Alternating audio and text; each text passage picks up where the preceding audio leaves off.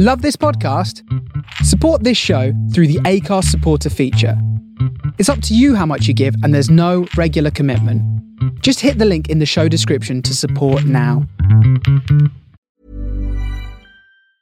Ryan Reynolds here from Mint Mobile. With the price of just about everything going up during inflation, we thought we'd bring our prices down. So to help us, we brought in a reverse auctioneer, which is apparently a thing. Mint Mobile unlimited premium wireless. Ready to get 30, 30, bit to get 30, bit to get 20, 20, 20, bit to get 20, 20, bit to get 15, 15, 15, 15 just 15 bucks a month. So, Give it a try at mintmobile.com slash switch. $45 upfront for three months plus taxes and fees. Promo rate for new customers for limited time. Unlimited more than 40 gigabytes per month. Slows. Full terms at mintmobile.com. Hold up. What was that? Boring. No flavor. That was as bad as those leftovers you ate all week. Keke Palmer here, and it's time to say hello to something fresh and guilt-free. Hello Fresh. Jazz up dinner with pecan-crusted chicken or garlic butter shrimp scampi. Now that's music to my mouth. Hello Fresh. Let's get this dinner party started. Discover all the delicious possibilities at hellofresh.com.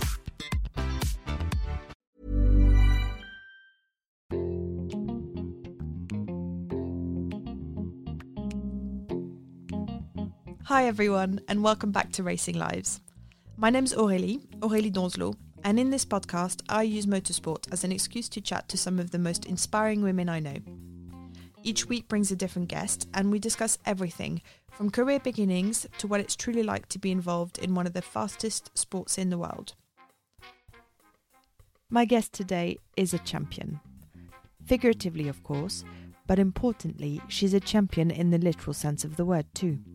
She is the 2015 British GT champion for GT4, the MRF Challenge champion for the 2018 2019 season, and became the inaugural W Series champion in 2019. She's also breaking new grounds, the youngest ever British GT champion at the time, as well as the first female to win it. She is the first woman to win a British F3 race. That victory came at Brands Hatch in 2018, and the first woman to win the MRF Challenge too. To top it all off, she is part of the Williams F1 Academy and is the team's development driver, and has begun earning points for the all important FIA Super license through her successful participation in the F3 Asian Championship. I haven't actually listed all her accomplishments here, as it would likely make this introduction longer than our actual chat. Suffice to say that this week's guest is very, very good at what they do. My guest today is the seriously amazing Jamie Chadwick.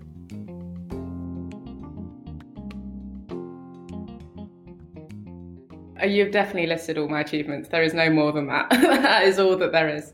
Are you kidding? There's like race wins. You've done GT. What didn't you do? Like a 24 hour race where you won your class as well?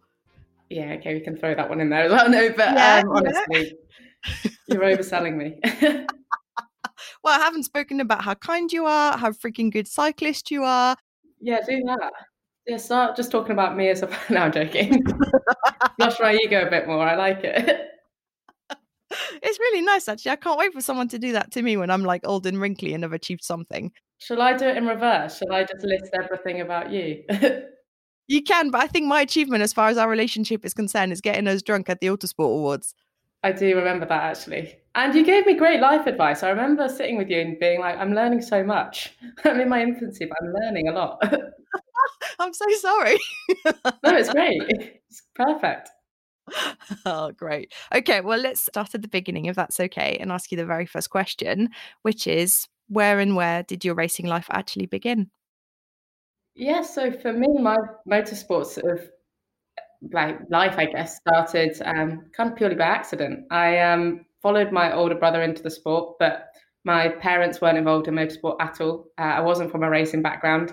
Um, I was always interested in sport, and I loved playing different sports when I was young. But motorsport was never something on the radar. I watched Formula One a little bit, but not at any sort of level to think I was going to be a racing driver. And it was my older brother that went go karting when he was maybe 12 or 13, and he fell in love with it, sort of dragged the family to the kart track for the first time. And I was sort of going with him a couple of times, thought this could be quite interesting. I'd like to have a go.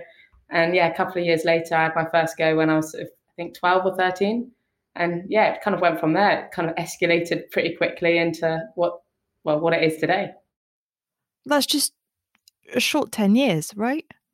yeah, literally. Honestly, it's kind of gone from being, I guess, something that was a hobby, something that I enjoyed doing at the weekends. I did sort of once a month go karting uh, with my brother. Um, into I progressed into Ginetta Juniors, which became a little bit more serious, um, and then I sort of took the next step after that. Went into sports cars. I had a bit of support with Aston Martin, did some stuff with them, and then yeah, even at that point, and I was sort of 16, 17 at that point, Formula One was never something I thought about or considered. Um, I was never going down the single seater route, and an opportunity came about to do British Formula Three, and then suddenly these doors opened into the whole single seater world, which opened up a potential opportunity to, well, not obviously racing Formula One, but to pursue that dream. And yeah, it's kind of all just escalated pretty quickly, and mm. yeah, gone us a pretty steep learning curve. But yeah, I've been loving every minute of it. That's amazing. And so, by your admission, your own admission, you weren't a motorsport fan. I wouldn't say so. I mean, I was a sports fan. I love sports. So anything, I would watch anything on the TV, even from a really young age. But it wasn't motorsport. That wasn't definitely wasn't the sole focus when I was younger. I think, yeah, I always had sort of a bit of appreciation for what they did, and I loved cars. And when I was younger, my brother and I, um, if we weren't sort of, sort of winding each other up and driving each other crazy, we were doing something in the garden that was pretty adrenaline based and my parents took us skiing when we were young, and we were sort of always brought up around um, speed and doing sort of stuff that was a little bit off the off the trodden path. But yeah, motorsport really came out the blue for us both. I think. Oh, that's brilliant. I almost want to assume that any sport you would have turned your hand to, you probably would have been quite successful at.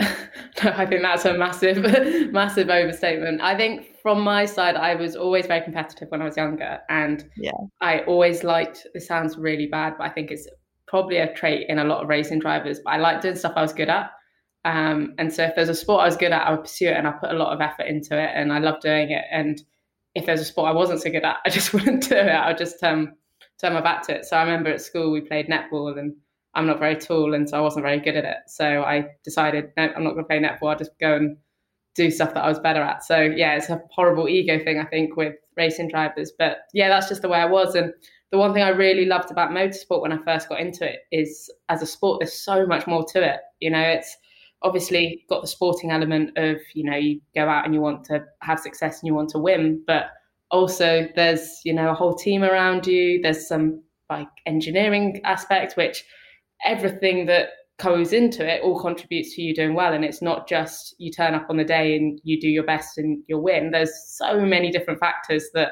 sort of get to that point. And I weirdly fell in love with that. And yeah, ever since day one, I remember that being a big part of why, you know, I wanted to pursue it. It's a you're you'll end up being a small clog, a very important one, but a small clog in a huge machine, don't you? And you realize how big it is the further you get into it. It's brilliant. Yeah, you're absolutely right. And you realize the further you get into it, because I remember when you start in go karts, you've got maybe one mechanic and someone that's helping you out with some driver coaching or something. And then the further you get into it, and even last year, um, as you mentioned, I joined Williams. And that was the first year that I've been part of a Formula One team. And you just walk around that F1 paddock. And I love it because I feel like I'm on a movie set because everyone's got their job role, everyone knows exactly what they're doing, whether it's you in the PR communication side or the engineers, everyone is so, you know, focused on their role and they know exactly what to do. It's such a well-oiled machine, but it's all just to get well two cars effectively to the front of the grid. And yeah, when you see the amount of people that go or put all that effort into it, to be part of that is uh, something I really, really love. I quite like you're talking about ego and flattering ego. Quite like when you describe it as you know people being very focused and knowing their job. That's very nice. well, they look like they know what they're doing anyway. Yeah. That's sure. There's some smoke and mirrors in the F1 paddock, but yeah, definitely they all look like they uh, have it all under wraps. Actually, I, yeah, they probably mostly do. By now, we all, we all know what we're doing. I mean, it's exactly the same as you going through the ranks. Most people who end up in F1 have actually been in motorsport for so much longer and never learned their trade. And by the time we get there, other than making sure we know where everything is at each different circuit, hopefully we do know what we're doing. do you have an earliest memory of motorsport? Whether it's something that's, you know, you watched on television or you attended something that was like, ah, that's what motorsport is. It's a good question, actually. And off the top of my head, I would struggle to think of one, to be completely honest. Um, only because my earliest memories were actually quite late in my career, if that makes sense, in terms of big moments. Um, I do remember watching Formula One and being interested in it with my family from a young age. And that definitely, whether I realized it or not, had an impact on me ultimately uh, falling in love with the sport. I think definitely the earliest sort of, I guess, motorsport memory I had was starting karting and just being exposed to this whole world because motorsport's so vast and there's so much to it. You know, we see Formula One at the pinnacle, we see maybe Le Mans, and people see these big events, but actually, even if you look at the grassroots, it's a huge world. And I think I went into it completely oblivious to what it was all about. And probably a good thing that I was a bit oblivious in a way. But I, um, yeah, I turned up and it was just unreal. I think seeing that amount of people, the competitiveness, the level that they were all operating at, even just for me, I was 12 years old, but a lot of the kids that were there were sort of six to eight. And yeah, to sort of see that firsthand at that age, I think straight away, I'm not surprised that I was like, I want to be a part of this world. You've mentioned discovering the world and realizing how much more there is to it. I think a lot of people, when they're watching on the outside, especially in, in your job, it all looks so cool. You know, you're you've got this as I've described in your introduction, you know, and I know it's not true, you've got this stellar rise to success. You have all these wins and championships to yourself. It looks amazing on the outside. What would you say is actually the biggest misconception about your job? Good question. I think it does look well, I don't know, I don't want to speak on behalf of what people think it looks like, but it definitely looks more glamorous than it is. Um, I think people think that we swan around living in Monaco, uh, partying on yachts and living our best lives. Obviously, Formula One's a bit different, but even still, um, the way up is nothing like that for sure. I think it's like most sports. And I guess what people don't realize about motorsport is there is a lot of money in it, but it goes both ways. I think for us to progress to the top, we have to find so much backing to fund, you know, our careers and to get that backing, unless you're fortunate enough to have some sort of private backing or a very wealthy sponsor, you know, it's not easy at all. So there's so much work and grit that goes on behind the scenes that when you turn up to the racetrack, you're just expected to turn it on and do the best job you can. But there's so much other sort of factors, external factors that can influence, you know, how things go. And I think the external factors is the bit that people don't see. I think I think they see us traveling around and going racing at the weekends, which is the best job in the world. I'm not going to lie about that, and I still think I've got the best job in the world. But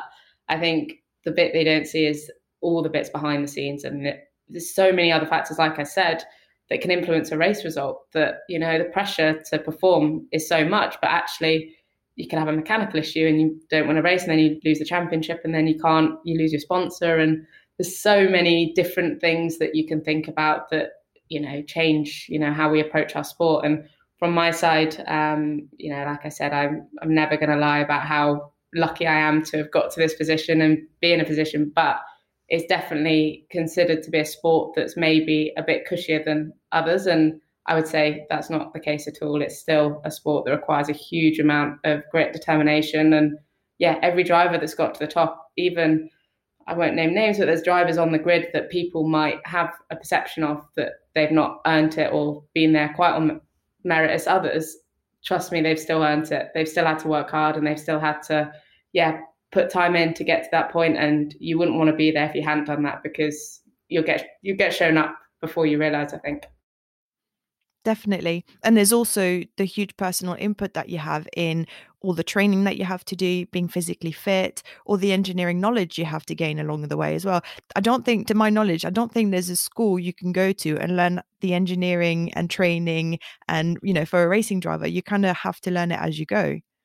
Yeah, hundred percent. That's uh, and that's expected. Uh, that's one thing I definitely realised when you, I got to Williams. Is you know you're just expected to be able to drive the car quickly and give the feedback you need to. You know, everyone in that F1 paddock, for example, is there to do a job and it relies on you as the driver doing your job. You can't, I mean, everyone has good and bad days, but you can't turn up and have a bad day and, you know, expect the hundreds of other people that are working for you to be okay with that because they're all working hard as well. So, yeah, there's a lot more to it, and you've got to be, you know, putting all the effort in and working hard, training. The physical side of it's, in my opinion, really underestimated in our sport. But also, you know, the engineering side. I think it's unbelievable the technology and the sport now where we've got to and what's coming. Um, you know, the progressions that are being made, and yeah, that takes a lot for the driver to to understand as well. So for sure, there's a lot lot more to it. But um, yeah, I think it's a really cool sport to be a part of and one I'm really proud to be to be in. I guess. We talked about competition a little bit. You know, by by definition, you're a competitive person. I don't think you could be a racing driver if you didn't have that bone in your body. But how do you how do you define success for yourself? When I've spoken to other people on this podcast, of course, they have a lot more undefined version of success because their jobs are less precise in how they are successful. Your success is finishing on the top st- step of a podium at least to the outside world but how how is it on your side? How do you feel it? And and do you define yourself simply by that or actually do you have other goals that you work towards?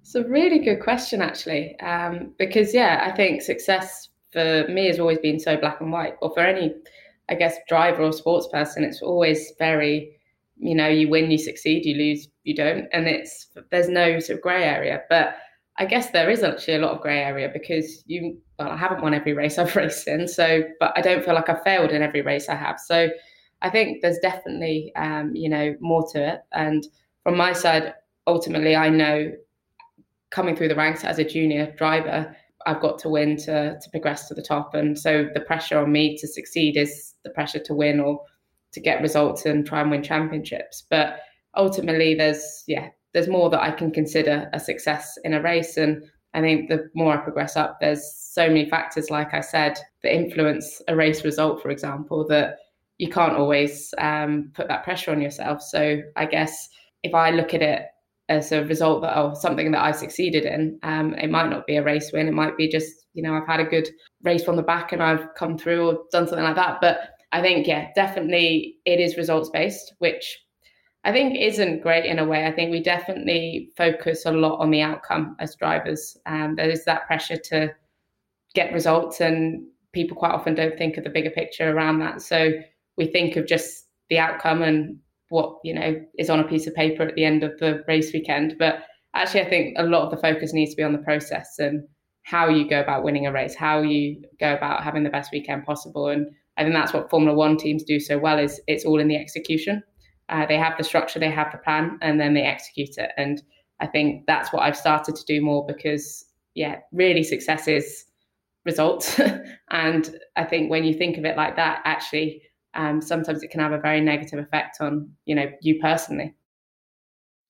I know that one of the things I've learned being around drivers who are in Formula One, who are, you know, who are who have been there for a little while, they can they can enjoy a race where they're finished eighth as well as if they'd finished third, second. If a win is different, but because they know they've given everything, they drove their perfect race with the tools that they had at their disposition. And that I love that. I admire that because it's not about a, aiming for something that you know you don't have the tools to get to. And it's not about your input, it's about what you have around you. But then to still not be disappointed when, yes, it's an eighth or a ninth, but actually with the car, with the qualifying, with the conditions, that's that was the best result and you're going to enjoy it.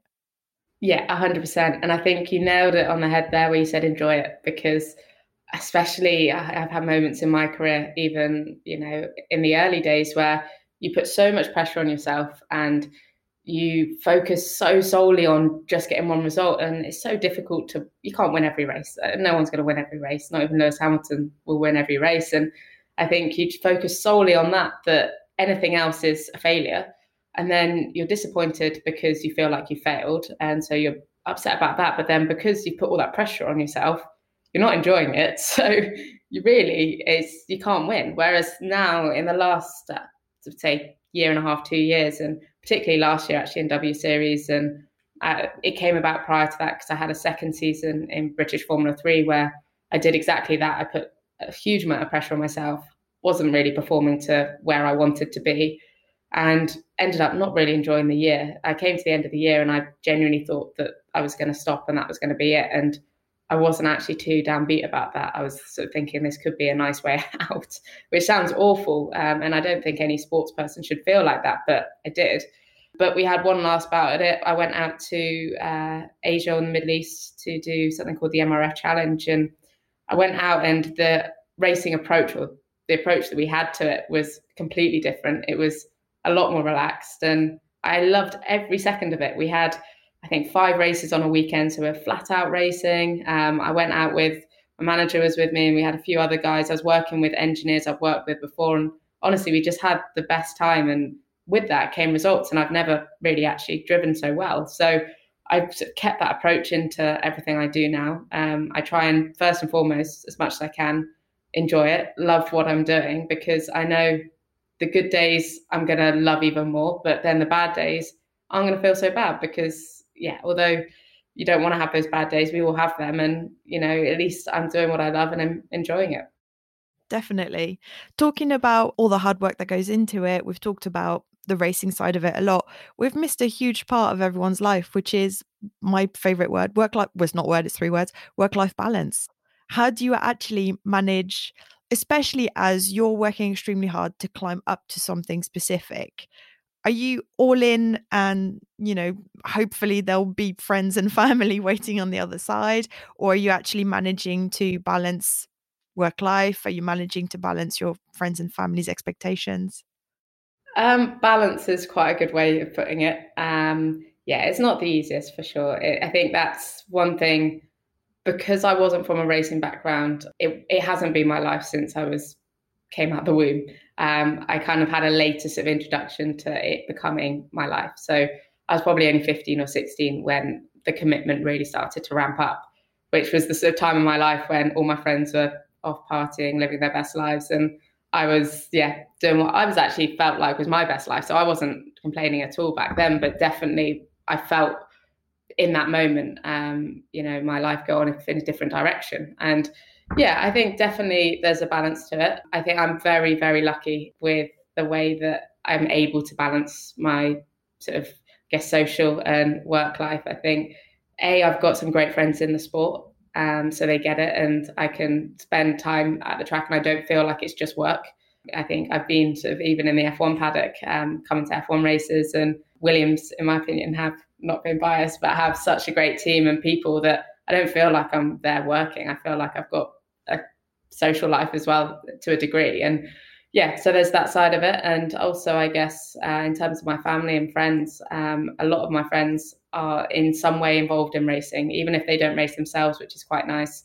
They might have family members that do, or be in relationships with people that do. And it's quite nice to have that because we can go for dinner or do something. And, you know, we're not just talking about racing, but they still get it if say I'm not drinking or something like that, they get it. And yeah, I'm quite lucky in that sense. Um, but also, without sounding too cliche, I'm so lucky to do what I do, and I love what I do so much. I don't feel like it's a burden. I mean, if I had a choice to go to a family event, or I mean, you miss family events, which is a shame, but uh, say my friend's birthday party or go to a race, you know, it's never even a consideration for me. I don't even feel disappointed about it because I'm so happy to be doing what I do. And um, yeah, I guess that's the way I kind of look at it, I guess. What is your proudest moment? And did you get a chance to celebrate it? Because I'm very conscious that we move quickly in motorsport. We don't always ta- take the time to savor the moment. Yeah, I definitely, um, yeah, any sort of notable sort of achievement in my career, I don't feel like I've properly celebrated, or never when I felt like I've celebrated it. Because in my head, even if I guess we go out afterwards and we have a party or do something, in my head, I'm straight away thinking of the next thing. I'm not really in that moment celebrating whatever we're meant to be celebrating. I'm just thinking of what's next. And so, definitely, um, to answer the question of celebrations, I don't think I've done that justice. But I guess in terms of my proudest moment, that's a good question. It's hard because there's certain things that for me are personally bigger achievements than maybe what are big achievements on paper.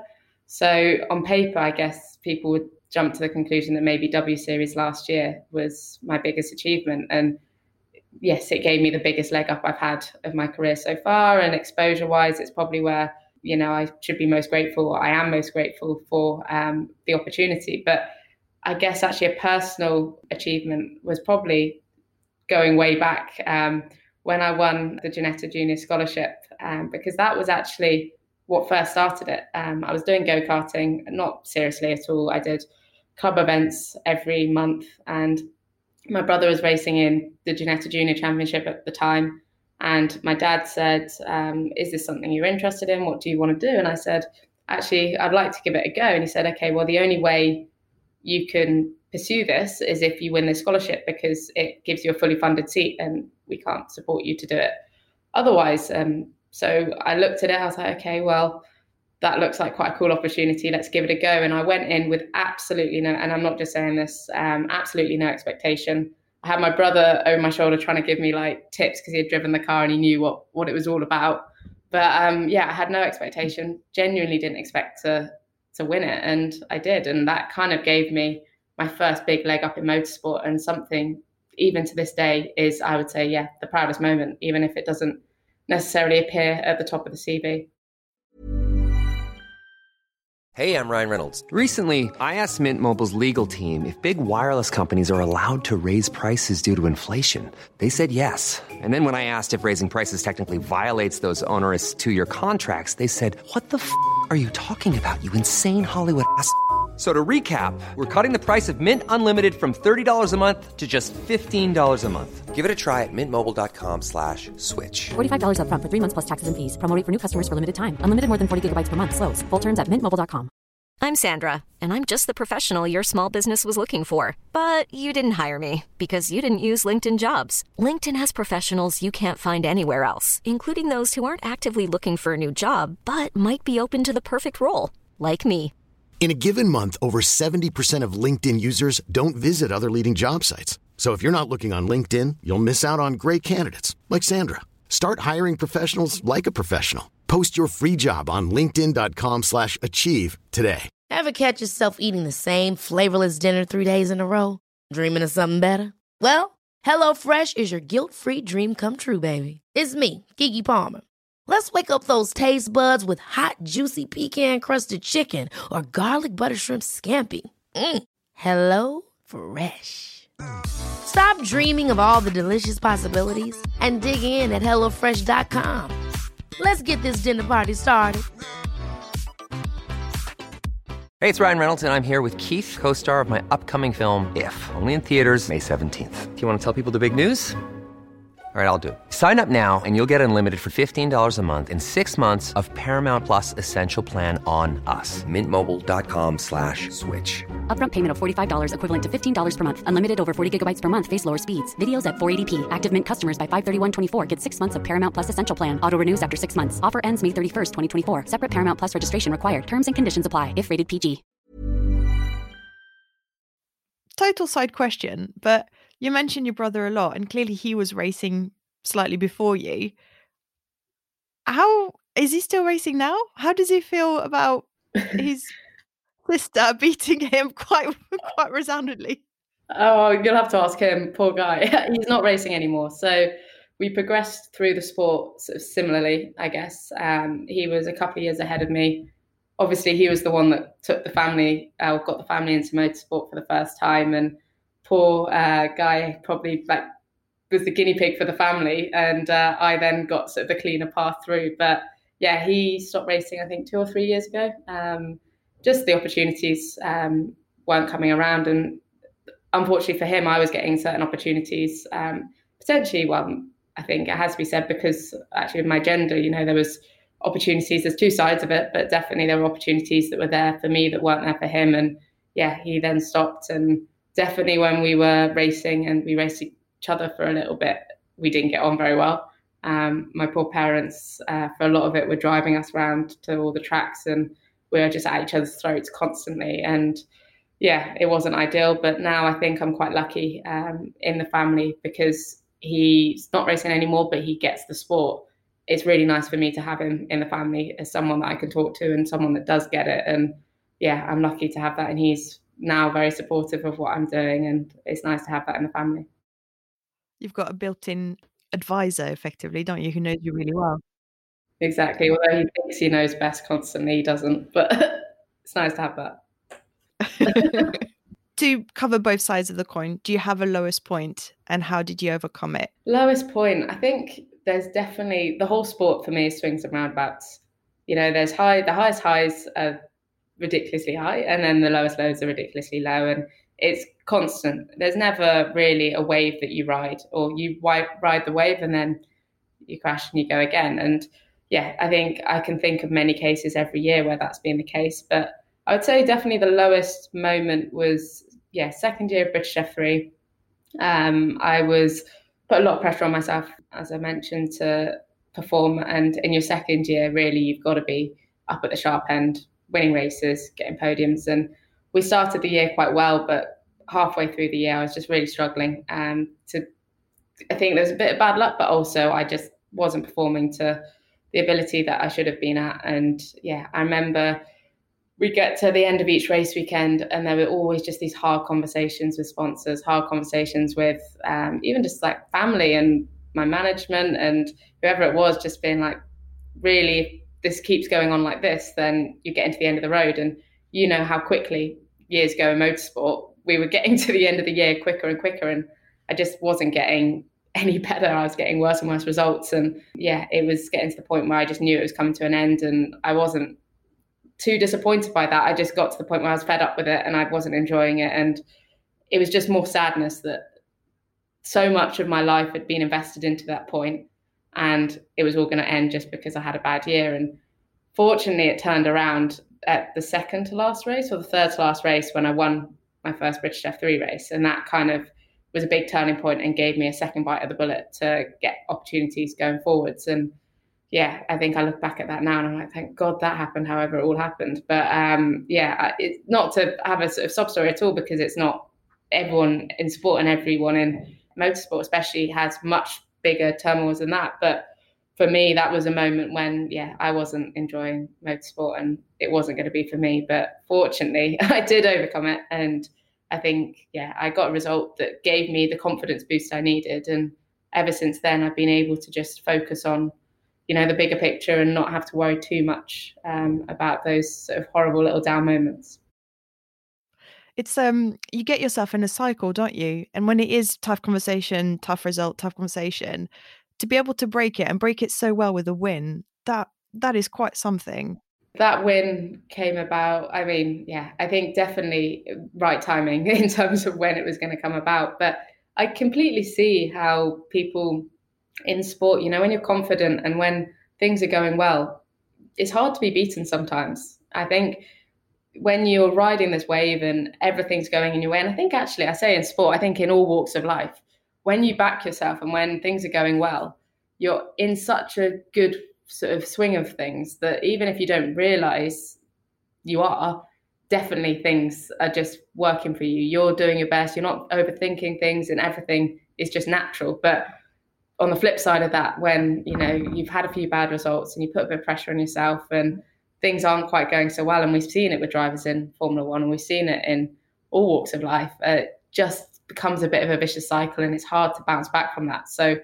fortunately, I did bounce back, and we got the result we needed. But um, yeah, if it hadn't happened, then I probably wouldn't be here uh, talking to you. Definitely one of the other things is you keep learning. So having gone through that, you've taken that with you into everything else that you're doing, right? 100%. Yeah, absolutely. I think, yeah, you learn. I think that's one thing about, I'm so glad in motorsport. If I stop racing today, the amount I've learned, just life lessons from a young age, um, everything, the amount that I've been able to take with me uh, is huge. And yeah, definitely, um, I know now not what to, what not to do in certain situations and what to do and definitely experience is starting to pay off in that sense because it's only getting you know higher pressure it's only going to get more difficult and so to have learned that in the early stages i think is really important.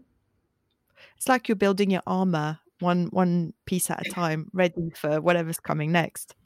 Yeah i love that way of putting it or like a toolbox you know you just put more, yeah. tools in your toolbox and you might not need them but one day when you do you can reach in and you can just grab what you need and away you go. Talking about another chink, let's say, in armor or potential trouble in toolbox, stress, which everyone I've spoken to experiences stress, apart from Annie Bradshaw, which is yeah, Annie Bradshaw doesn't get stressed. I know that for a fact.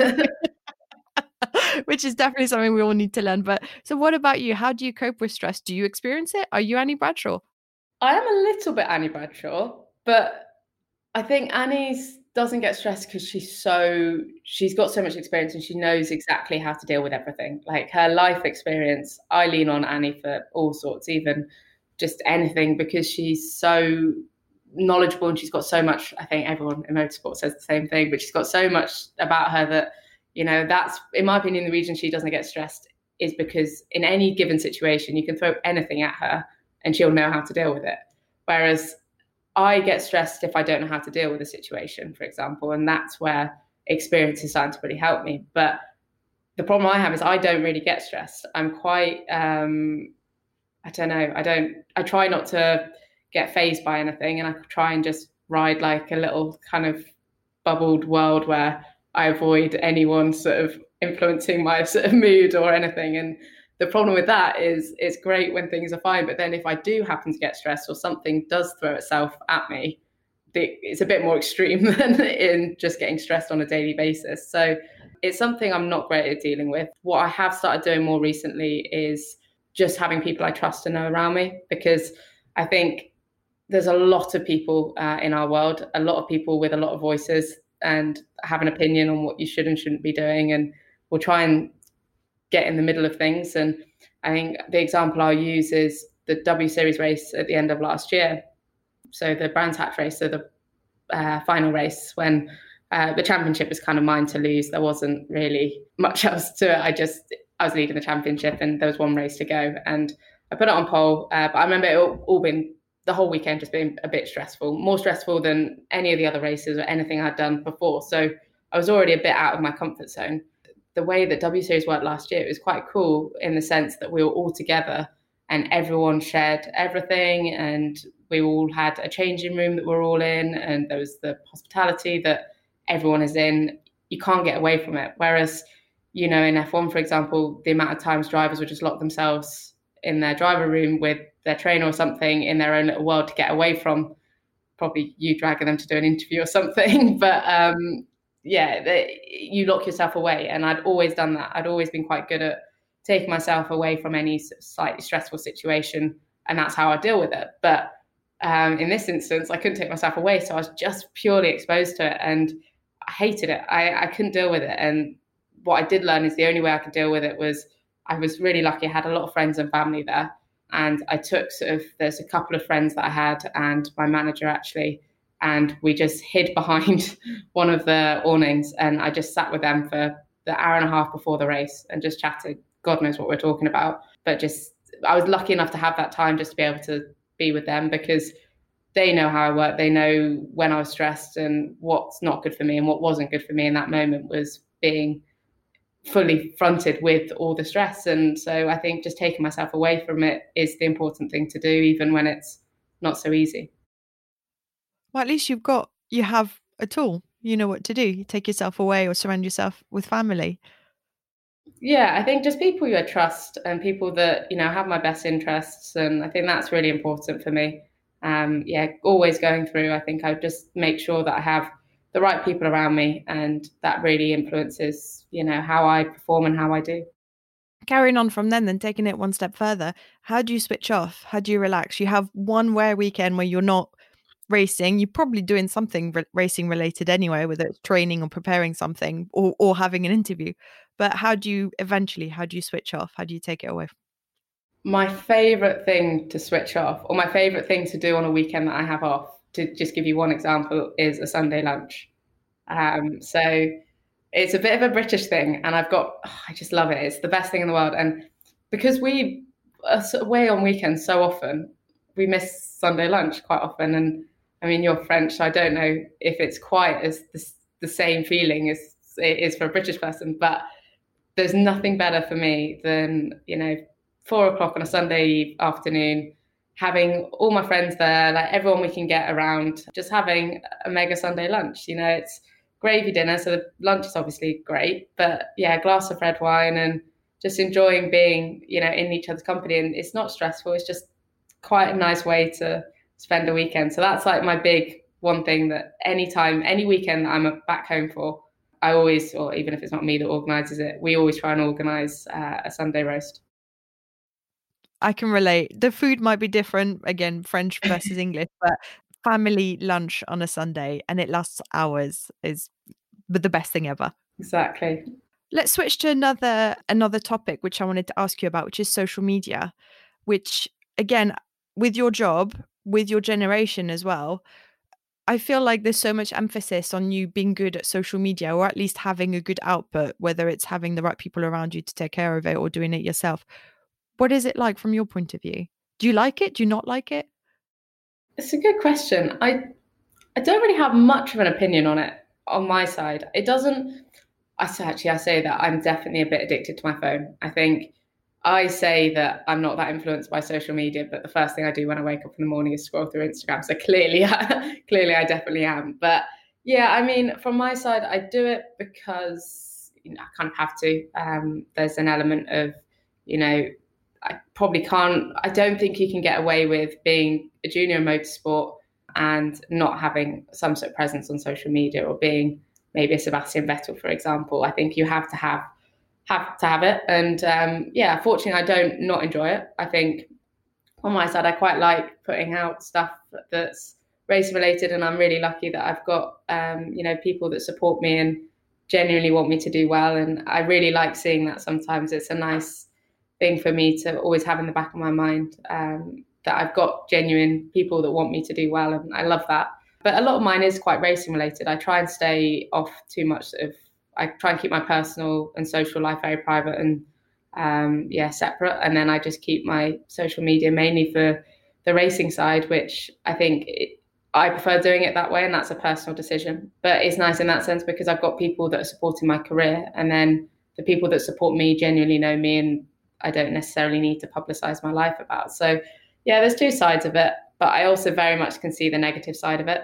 You know, I try, I find Instagram's much better. I, I try avoid looking too much at Twitter. Twitter, for me, I, I see comments and stuff and I read all sorts of stuff. And um, yeah, I've not really had too much horrible stuff, but I've seen certain bits and it, it's not kind of my cup of tea. And I don't like confrontation, so I try and avoid um, ever saying anything that's uh, any sort of well, not political, but anything that's going to cause a stir. So yeah, there's two sides of it, but I think I quite like it in the sense that I love the community we have in motorsport. I love how passionate the fans are. I love how passionate people are about what we do, and it's quite cool to see see that and have those voices. Um, yeah, speaking up, I guess.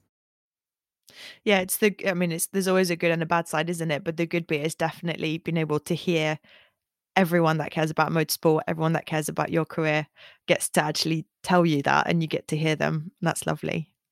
Yeah, and I remember I think um, Claire Williams doesn't have social media and I'm sure it's a conversation I was having with her or maybe her husband Mark and I think she was saying that you know she couldn't bear to see some of the stuff that they say about Williams and what I think she'll be really surprised to see is the amount of people that support Williams. You know, they're not in the best place, obviously, at the moment. They're getting better, but I think the amount of people that are genuinely behind, say, Williams or certain teams, I think it's really cool to see. And I think genuinely she would read some of the comments and be heartwarmed by it because there is a lot of there's a lot of negativity on social media. Don't get me wrong; it's not all uh, roses, but definitely there are um, a lot of positives to see and a lot of things that will make you smile, which I love.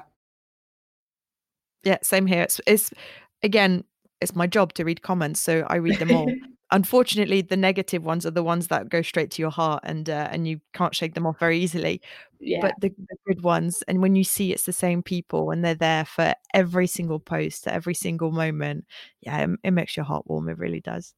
Yeah, but and I think that must be so cool for you as well to be able to see that from a team's perspective because you know it is one big family, I guess, for Renault and Williams or whoever you know you're working with, and yeah, to have that voice for the team's perspective, but then obviously hear everything back, it's quite cool. I like that. Yeah, it's um, I I I think we described it as I get to be the digital voice of the team or the online voice of the team, and I'm very aware that with all the good and bad bits, it's a massive privilege. So yeah, uh, yeah I treat it as such. Final couple of questions. first one, which a lot of people listen to this podcast for, is what advice would you have to anybody that's on the outside who's looking at what you're doing and would love to be able to follow in your footsteps?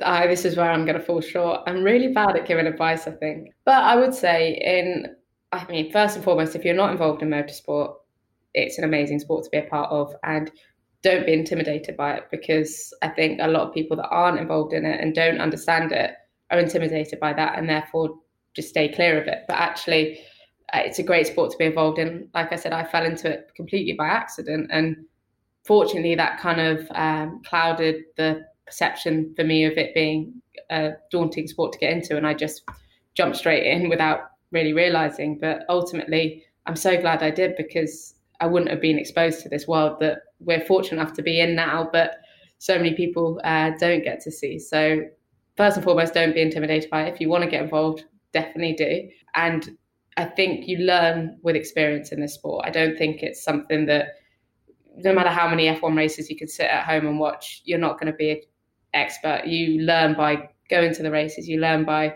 you know, spending time and speaking to people, learning from different people. So that's another factor of it. Don't um, stress that you know you might not, uh, you know, you don't have to do all the background research, reading books about motorsport. You can learn through time. Um, but I would say if you want to get involved in the sport, on a, obviously my side is on the racing side, which is ultimately I think you've got to start in go karts and progress through. Which, if that's the case, then definitely you know go to maybe a local kart track and try it out for the first time. But yeah, I guess the whole sport as a whole, in terms of any sort of avenue. I think, like we've kind of discussed, there's a lot to the sport. There's huge, uh, versatile sport, and there's so much to it that you can really enter in any avenue and learn a huge amount and progress through as as you will do, I guess. And yeah, I think there are opportunities available, male, female, whoever you are. You're definitely um, in a position to explore the sport. And yeah, I think give it a go. Don't be put off by it, and I think hopefully you can enjoy it as much as I guess, well, definitely for me, I do, and I'm sure for you do as well.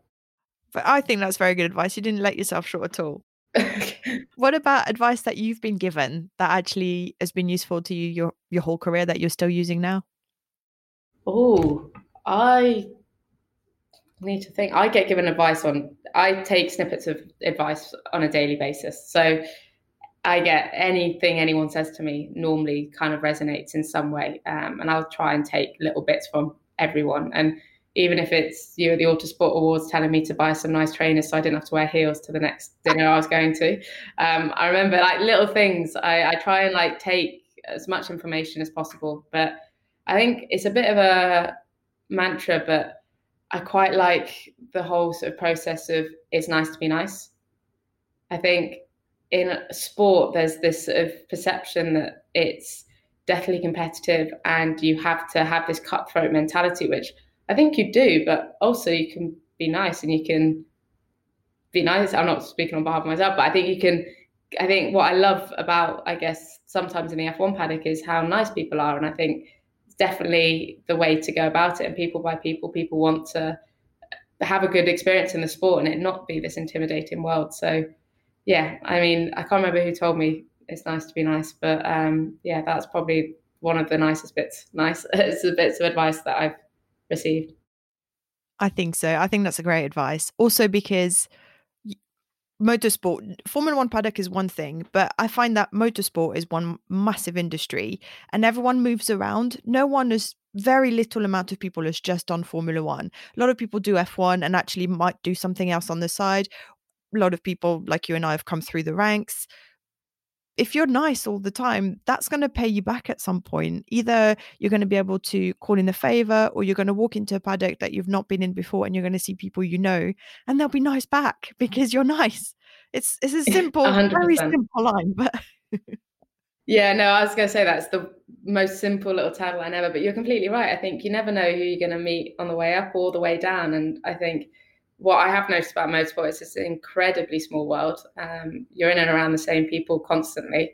Even when you think you've gone in a different direction, you'll find the same people eventually. And yeah, I just think it's you've got to be competitive. You've got to have the sort of drive to win and will to want to you know succeed. But at the same time, I think yeah, you've got to do it in a certain way. And I think in motorsport, especially, that's uh, a useful bit of uh, life advice that I received. And as you mentioned, wearing funky trainers to work functions is also very sound advice. Exactly. Very sound advice. I will remember that, I'm sure. very final question. It's gone very quickly, by the way. So thank you very much, Jamie, for taking your time to do this. But my final question is what are you looking forward to? Ooh, um, my Sunday roast. No, I um, what am I looking forward to? Uh, I, I'm so excited about what's to come in the next few months and few years on my side. I think I um, received some backing um, recently that's kind of given me an opportunity to um, progress a bit further now in the sport without uh, with a lot more security, um, with a lot more structure, which basically means that now I can focus on my performance. And if I perform to the best of my ability, then I know the opportunities are going to be there. So, yeah, I'm really excited about that because I know that there's uh, a slightly clearer path now to the top. And yeah, I'm looking forward to just doing the best I can and hopefully performing and hopefully, yeah, making it making it to the top. Thank you very much, Jamie Chadwick, for giving me the time. It's been lovely speaking to you for the past hour. No worries. Thank you for having me. That was the brilliant Jamie Chadwick, and I hope you enjoyed our chat as much as I did. Jamie is a pleasure to chat to, and I'm so excited for what the future holds for her. As she mentioned, with backing, she can now focus on performing at the top of her game, and I cannot wait to see what she does next. You can follow her motorsport journey on social media. She's on Twitter and on Instagram as Jamie Chadwick55. Her official website is jamiechadwickracing.com. As ever, if you enjoyed today's episode, please subscribe via your favourite podcast platform. Tell your friends, post about it on social media. It all means so much, and I read every message and every mention. You can also get in touch directly if you'd like via my Instagram account, which is Pandea, P A N D E A. I cannot believe I'm saying this, but that's it, everyone. That was episode 10 of the very first series of Racing Lives. And with the F1 season now well underway, I'll be taking a break from podcasting. I've loved recording these chats so much, and your feedback and support has been amazing. Thank you for listening, for subscribing, for sharing, and for getting in touch. It's been a hugely rewarding journey, and I'm truly grateful for how kind you've all been.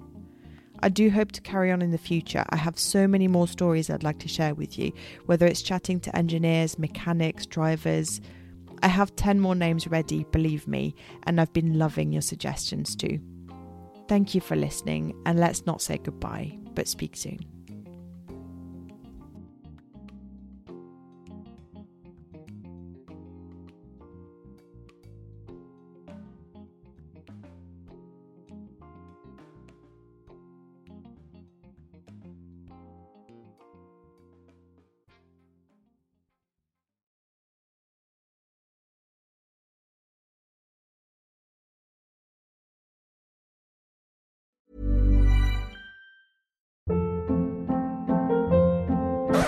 Hold up. What was that? Boring. No flavor. That was as bad as those leftovers you ate all week. Keke Palmer here, and it's time to say hello to something fresh and guilt-free. Hello Fresh. Jazz up dinner with pecan-crusted chicken or garlic butter shrimp scampi. Now that's music to my mouth. Hello Fresh. Let's get this dinner party started. Discover all the delicious possibilities at hellofresh.com.